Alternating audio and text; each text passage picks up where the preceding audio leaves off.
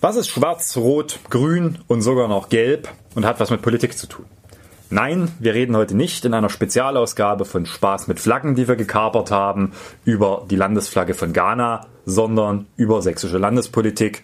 Konkret darüber, was uns eigentlich die neueste Umfrage im Freistaat erzählen soll und was man da für Schlussfolgerungen daraus ziehen kann.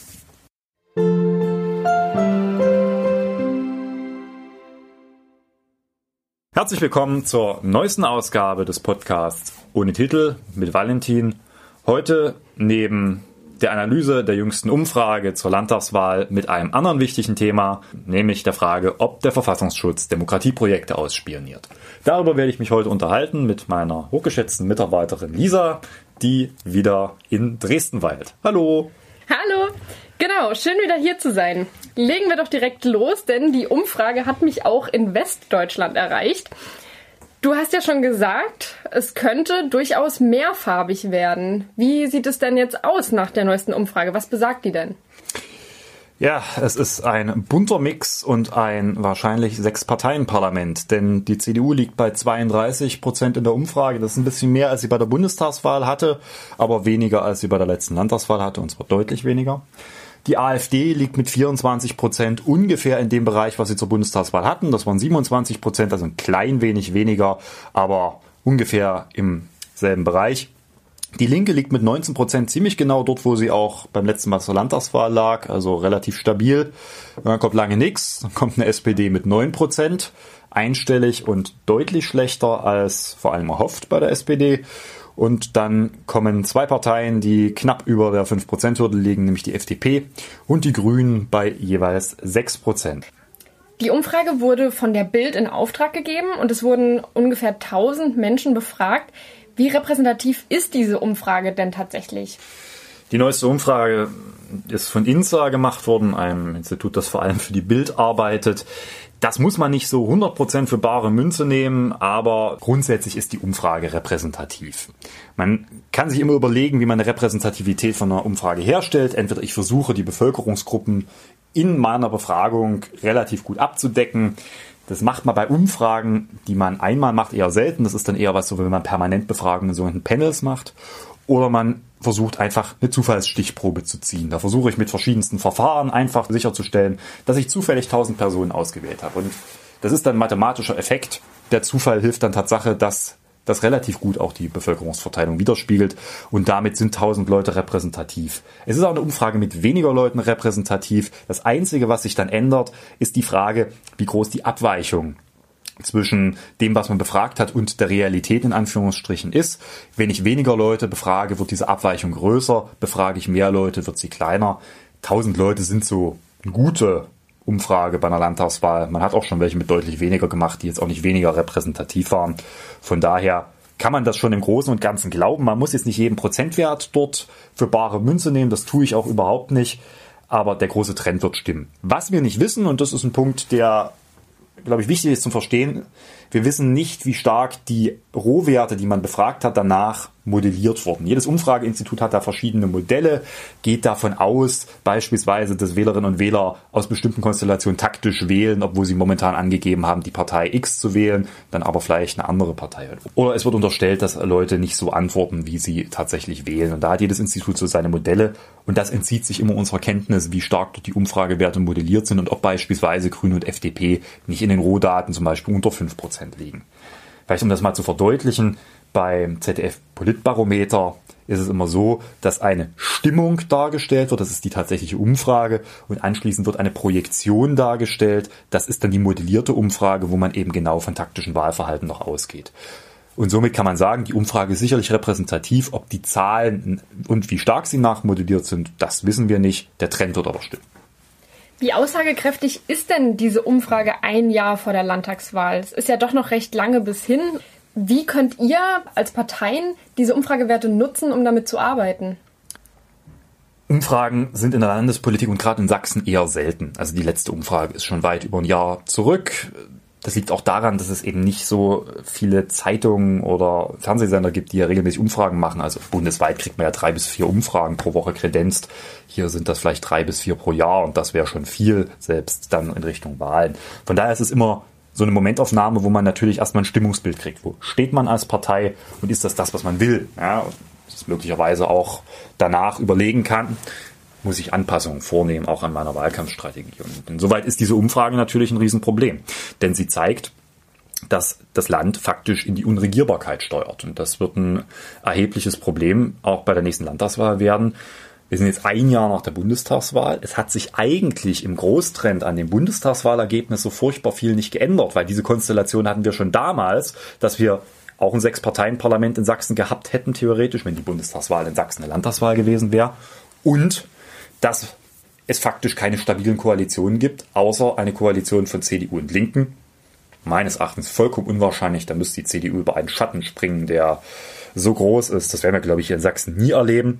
Oder eine Koalition mit CDU und AfD. Ich glaube, das ist ein Szenario, was in Sachsen drohen kann und wo auch die CDU gar nicht so weit entfernt ist, zumindest wenn man hier auch so mitkriegt, dass auch in der Kommunalpolitik es da ein oder andere durchaus gibt, die gut miteinander können. Oder aber man sagt, man will beides als CDU nicht, dann kommt man nicht umhin, eine Viererkonstellation, also quasi diese vorhin schon mal angesprochene Ghana-Koalition aus CDU, SPD, Grünen und FDP zu bilden. Da fehlt mir dann aber wirklich jedwede Fantasie, wie das aufgehen soll. Also wie auf der einen Seite eine rechtspopulistisch auskragende CDU, zwischendrin eine vollkommen entkernte SPD, eine nationalliberale FDP, die wieder in den Landtag zurückgekehrt ist und wir Grüne da miteinander irgendwie in friedlicher Koexistenz eine Koalition der Vernunft eingehen sollen. Naja, ich vermute, das hält nicht lange. Von daher ist das jetzt auch ein Warnsignal an die Parteien in Sachsen, dass sich hier was bewegen muss und dass es hier um die Frage geht, ob Sachsen 2019 entweder unregierbar wird oder halt in die Hände der AfD fällt. Und da sind wir jetzt alle gut beraten, die notwendigen strategischen Schlüsse daraus zu ziehen. Wie sehen denn die Reaktionen bei den verschiedenen Parteien aus? Wie sind die gegebenenfalls ausgefallen? Und welche Schlussfolgerungen kann man daraus noch ziehen? Die Reaktionen sind naturgemäß sehr unterschiedlich. Also am ehesten hat mich noch die Reaktion der CDU unterhalten, weil die haben äh, nicht ernsthaft verkündet, sie sind auf einem guten Weg, weil es ist ja ein bisschen besser als das Bundestagswahlergebnis. Naja gut, äh, jetzt aber auch nicht so furchtbar viel besser. Und sie haben festgestellt, dass man an ihr nicht bei der Regierungsbildung vorbeikommt. Ja gut, das ist zwar schön für sie, aber sie sind trotzdem nicht in der Lage, ein tragfähiges Bündnis zu offerieren, es sei denn, sie koalieren entweder mit einer Partei, mit der sie nicht wollen, oder mit einer Partei, mit der sie tunlichst nicht koalieren sollten. Von daher ist das ein bisschen putzig. Klar, die Linke kann relativ zufrieden sein mit dem Ergebnis. Das ist relativ stabil, auch auf dem Niveau, wo sie auf der Landtagswahl ist. Das hat mich persönlich ein bisschen überrascht, weil viele sind auch davon ausgegangen, und das hat sich auch bei der Bundestagswahl gezeigt, dass die Linke insbesondere in den eher ländlichen Städten auch in Richtung AfD massiv verloren hat. Also gerade die klassische linken Wählerschaft dort eher in Richtung AfD gegangen ist. Das ist jetzt offensichtlich in der Umfrage zumindest abgefangen worden, aber ist natürlich eine Momentaufnahme. Ja, und bei der SPD herrscht pure Ratlosigkeit ob dieser Umfrage, denn es verdeutlicht sich schlicht, eine SPD in einer schwarz-roten Regierung hat keinen Erfolg aus dieser Konstellation. Das zeigt sich jetzt im Bund.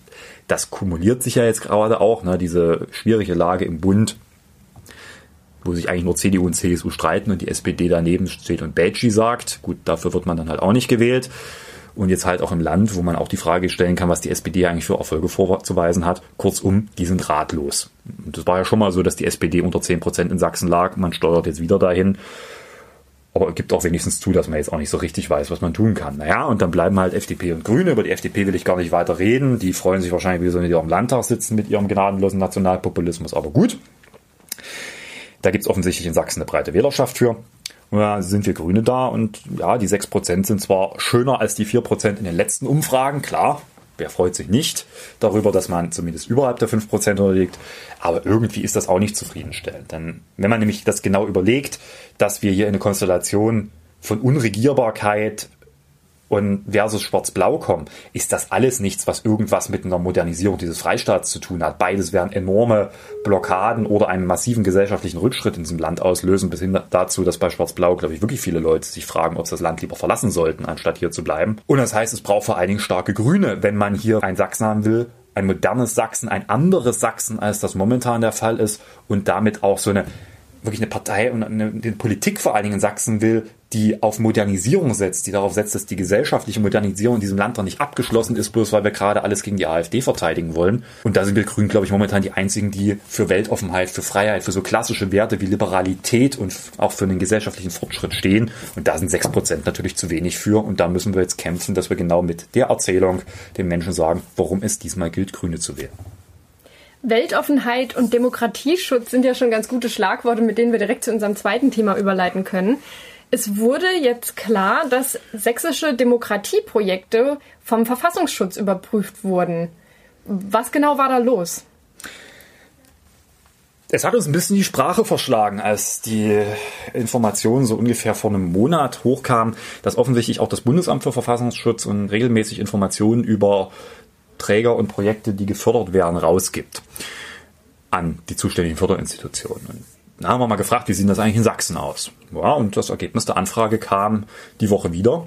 Und die Erkenntnis ist, jedes einzelne Demokratieprojekt, was hier einen Antrag in diesem großen Fördertopf Weltoffene Sachsen stellt, wird erstmal an den Verfassungsschutz gegeben, in Anführungsstrichen. Also es werden Informationen darüber eingeholt, ob der Verfassungsschutz Erkenntnisse über das Demokratieprojekt hat. Das macht das Ministerium, das sagt dann offensichtlich den Verfassungsschutz hier, das Projekt X hat sich bei uns beworben, habt ihr da was? Und dann schickt der Verfassungsschutz zurück, nö, haben wir nicht, oder ja, und sind Erkenntnisse zuteil das. Das hat jetzt zu einer massiven Verunsicherung in der Trägerlandschaft geführt und ist nach meiner Auffassung auch ein wirklich erhebliches Problem. Denn dahinter steht ein massives Misstrauen, ausgerechnet gegenüber denjenigen Projekten, die hier Geld dafür kriegen, dass sie sich für Demokratie und für Menschlichkeit einsetzen und die quasi mittelbar den Verfassungsschutz auf die Pelle rücken zu lassen, halte ich nach wie vor für einen Skandal. Werden denn speziell diese Projekte überprüft oder ist es eher ein standardisierter Vorgang, in dem auch andere Nicht-Demokratie-Projekte überprüft werden? Also wir haben diese Informationen jetzt für den Bereich des weltoffenen Sachsens und der entsprechenden Fördermaßnahmen abgefragt und erhalten. Das hat eine Geschichte, weswegen das auch so problematisch ist bei dem Thema. Es gab in Sachsen lange Zeit, bis 2014, diese sogenannte Extremismus- Klausel oder wie man es euphemistisch genannt hat, Demokratieerklärung. Da hatte jeder Träger, der sich um Mittel aus diesem Bereich beworben hat, schriftlich zu versichern, dass er keinerlei Bestrebungen gegen die freiheitlich-demokratische Grundordnung unternimmt. Jetzt mal fernab der Frage, was dieses Papier überhaupt wert ist, selbst wenn man das unterschreibt, war das natürlich ein massiver Misstrauensbeweis gegenüber denjenigen, die ja eigentlich den Korn aus dem Dreck ziehen sollten, die das unterschreiben zu lassen. Da sollten die nicht nur für sich selbst, sondern auch für die Kooperationspartner versichern. Da gab es einen langen Streit drum, heftige Emotionen. Ein Preis wurde hier abgelehnt von einem wichtigen Demokratieprojekt, genau aus den Gründen, weil sie das unterzeichnen sollten. Gab es auch große Solidarität damals und auch eine lange Streitigkeit hier im Landtag, auch juristische Streitigkeiten. Am Ende ist Tatsache die Extremismusklausel sowohl juristisch gekippt worden, als auch dann im Zuge der Koalitionsverhandlungen durch die SPD faktisch abgeschafft worden, weil das war so ein Teil des Wahlkampfsversprechens. Man hat sie auch nicht wirklich abgeschafft, sondern man hat einfach nur die Bedingungen in die Förderbedingungen geschrieben und fragt jetzt quasi hintenrum beim Verfassungsschutz nach, ob die Förderbedingungen erfüllbar sind und ob man nicht doch Erkenntnisse über extremistische Bestrebungen hat. Also man hat eigentlich jetzt diese Extremismuserklärung durch Abfrage beim Verfassungsschutz durch die Hintertür und das natürlich ein, ein Ministerium quasi, wo der Bereich durch die SPD verantwortet wird. Werden diese Projekte denn über die Überprüfung informiert, sei das vor der Überprüfung oder auch nachher? Oder wie ist denn jetzt überhaupt rausgekommen, dass diese Überprüfungen stattfinden? Nö, die wissen nichts von ihrem Glück in Anführungsstrichen. Sonst hätten die sich, glaube ich, jetzt auch nicht in Form des Netzwerks Toleranz Sachsen, was so ein Netzwerk für die ganzen Demokratieprojekte ist, hell auf empört gezeigt darüber, sonst hätten die ja schon vorher gewusst, was da Phase ist. Das hat man verdeckt gemacht und auch niemand darüber informiert und das macht die Sache nun wahrlich nicht unproblematischer, weil wenn es so unproblematisch ist, wie das Ministerium jetzt auch behauptet, da hätte man ja auch diejenigen darüber informieren können. Hier, wir haben mal beim Verfassungsschutz nachgefragt, haben nichts gefunden. Das ist ein Misstrauensbeweis und das wird jetzt auch von den Trägern als großes Misstrauen bewertet. Inwieweit das, wie gesagt, in anderen Bereichen dann noch der Fall ist, das ähm, wird man gucken müssen. Wir haben das jetzt rausgekriegt, indem wir einfach mal nachgefragt haben und das hat man uns dann halt von Seiten des Innenministeriums genauso beantwortet. Da sieht man, Nachfragen hilft immer. Jetzt habe ich noch eine Nachfrage an dich, nämlich, was hast du uns zum Abschluss dieser Folge wieder mitgebracht? Diesmal habe ich einen Veranstaltungshinweis mal wieder mitgebracht. Wir ballen uns ja bei Veranstaltungshinweisen. Diesmal aber keinen primär politischen Hinweis, sondern einen eher sportlichen. Ihr wisst ja, dass ich gerne auf meinem Rennrad sitze und am 1. Juli findet das SZ Fahrradfest statt. Eine schöne Veranstaltung der Sächsischen Zeitung, wo es so ausgewählte Routen gibt rund um Dresden verschiedene Touren mit dem schönen Vorteil, die Strecken sind teilweise gesperrt und auch Strecken, die man sonst nicht so gut mit dem Fahrrad fahren kann, weil viele Autos unterwegs sind. Kann ich nur jedem empfehlen, teilzunehmen. Wer mich begleiten will, ist gerne aufgerufen, das zu tun. Ich werde mich auf die 90 Kilometer Route begeben, die diesmal malerisch durch das Müglitztal nach Glashütte und dann hinten wieder runter über Rabenau und Freital führt. Kann ich jedem nur empfehlen, mitzukommen. Ja. Es gibt aber auch kürzere Touren, oder? Es gibt auch kürzere Touren für diejenigen, die nicht ganz so anspruchsvoll sind. Äh, reicht das dann, glaube ich, bis hin zu 10 Kilometer nach unten und äh, die sind auch sehr schön. Und damit sind wir am Ende des heutigen Podcasts angekommen. Ich bedanke mich ganz herzlich fürs Zuhören, hoffe, es hat Spaß gemacht und wünsche mir vor allem, dass ihr noch ein paar Ideen habt, was wir in den nächsten Podcasts hier besprechen sollen. Immer her damit per Mail oder per Facebook. Und damit wünsche ich dann einen schönen Tag und tschüss.